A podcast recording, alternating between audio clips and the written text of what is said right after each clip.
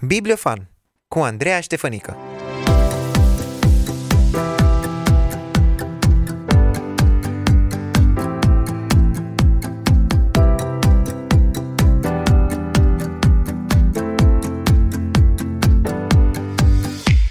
Încep acest nou episod al emisiunii Bibliofan cu o întrebare. Mai cunoști vreo persoană care nu e ocupată? În familia mea, printre cunoștințele și prietenii mei, nu cred că știu pe nimeni care să nu se plângă de cât de aglomerat le este programul. Hmm, poate doar copiii, dar până și ei se plâng că nu au timp să se joace. Realitatea este că suntem tot mai ocupați, tot mai asaltați de responsabilități, de proiecte, de tehnologie, de fel de fel de activități și de invitații la a fi tot mai conectați și tot mai activi cu tot ce se întâmplă.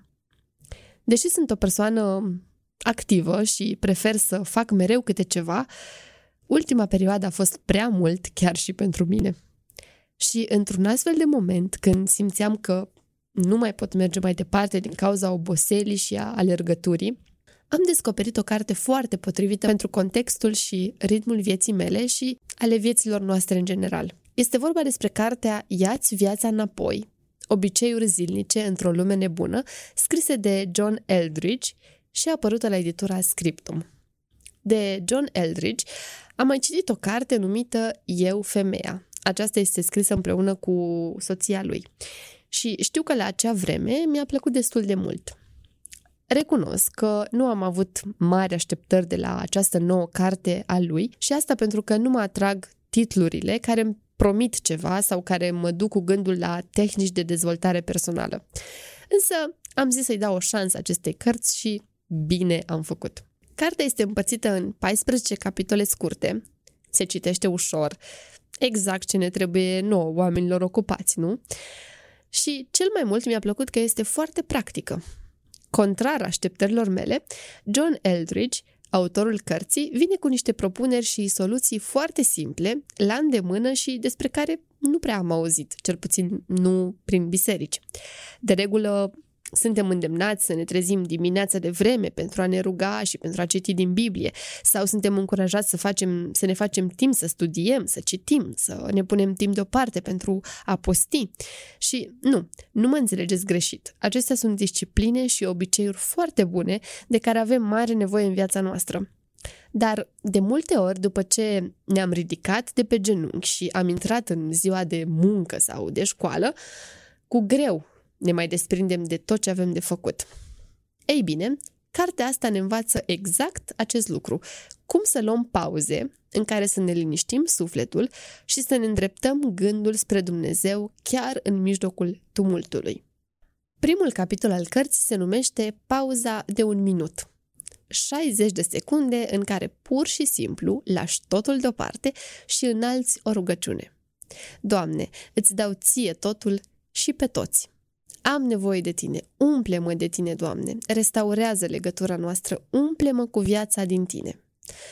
Această pauză poate fi luată oricând și, deși pare ceva extrem de banal, este totuși un început. Un alt lucru pe care îl putem face este deconectarea de tehnologie și de tot ce ne poate distrage de la munca noastră, de la timpul petrecut la biserică, uh, timpul cu familia sau cu prietenii. Deși ne simțim obosiți și ne dăm seama că toate distragerile ne epuizează, adevărul este că ne place să fim distrași. Și ne place pentru că altfel nu am mai avea timp pentru lucrurile profunde, grele și uneori neplăcute din viața noastră. Cu cât suntem mai distrași, cu atât suntem mai puțin vigilenți la suferințele sufletului nostru, la nevoile lui, la dezamăgirile lui, la plictiseala și fricile lui. Dar, pentru a-L cunoaște pe Dumnezeu, pentru a fi mai puternici în duh și în suflet, este nevoie să ne facem timp în mod intenționat pentru Dumnezeu, să creăm un spațiu în ziua noastră pentru părtășia cu Hristos și să ne descălcim sufletul de lumea asta. O altă idee din cartea Iați viața înapoi, care mi-a plăcut, este să arătăm bunătate față de noi înșine să nu ne așteptăm mereu să facem lucruri extraordinare, să nu lăsăm ca eficiența să fie stăpânul vieții noastre, să nu ne forțăm să trăim fiecare etapă într-un mod alert.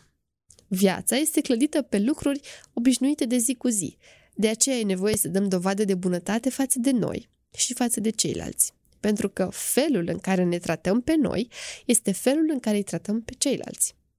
Cum îți vorbești ție însuți? Cu duritate? Cu un spirit neiertător? Ce așteptări ai de la tine? Și cred că aici avem nevoie de înțelepciune. Să știm când să ne dăm voie la o pauză și să știm să nu le cerem celor de lângă noi să păstreze întotdeauna același ritm ca al nostru. Personal, Dumnezeu mi-a vorbit prin această idee și mi-a spus Vezi, Andreea, și tu le ceri celor din jur să fie la fel de eficienți, de rapizi și de activi ca tine. Și poate nu mereu reușesc, sau poate ei au fost pur și simplu creați în mod diferit. De aceea, nu uita să arăți har și bunătate. Un alt capitol frumos din cartea scrisă de John Eldridge se numește Amintește-ți pe cine iubești. Aruncă-i sufletului tău o funie de salvare și lasă ca amintirile tale frumoase să te conducă spre Dumnezeu. Pentru că de la Dumnezeu avem orice lucru frumos din viața noastră, iar întoarcerea la aceste momente pe care le-am trăit ne poate ajuta să ne deschidem din nou inima către Dumnezeu. Acest exercițiu de a ne conduce inima spre iubirea și bunătatea lui Dumnezeu ne ajută să nu ne depărtăm de cel care ne poate vindeca sufletul de rănile noastre, de agitația și îngrijorările acestei lumi. Când alegem în mod conștient să-L iubim pe Dumnezeu și pe măsură ce El ni se descoperă, realizăm tot mai mult cât de minunat este Dumnezeu, iar relația noastră cu El este întărită. Aș mai putea să vă spun și alte idei frumoase și utile din cartea Iați viața înapoi. V-am spus că mi-a întrecut așteptările și vă recomand să o căutați și să o citiți și voi. Avem nevoie de cărți și de oameni care să ne amintească faptul că trebuie să trăim tot mai conștient în această lume, să nu ne mai lăsăm furați de notificări, de știri și de lista nesfârșită cu lucruri de făcut. Sufletul nostru nu a fost creat să trăiască superficial într-o stare de moleșeală și de înfometare. A avea mai mult din Dumnezeu este cea mai mare bucurie a noastră și singura salvare. El este sursa puterii și a rezistenței de care avem nevoie în aceste vremuri. El este viața care ne permite să ne bucurăm de celelalte lucruri în viață. Așadar, drag prieten, ce vei face în mod concret pentru a-L găsi pe Dumnezeu și pentru a avea mai mult din El în fiecare zi, în fiecare săptămână? Caută acele obiceiuri care fac bine sufletului tău și pune-le în practică. Și astfel vei ajunge să bei din belșug, din prezența tangibilă, hrănitoare și dătătoare de viață a Dumnezeului celui veșnic. Pe curând!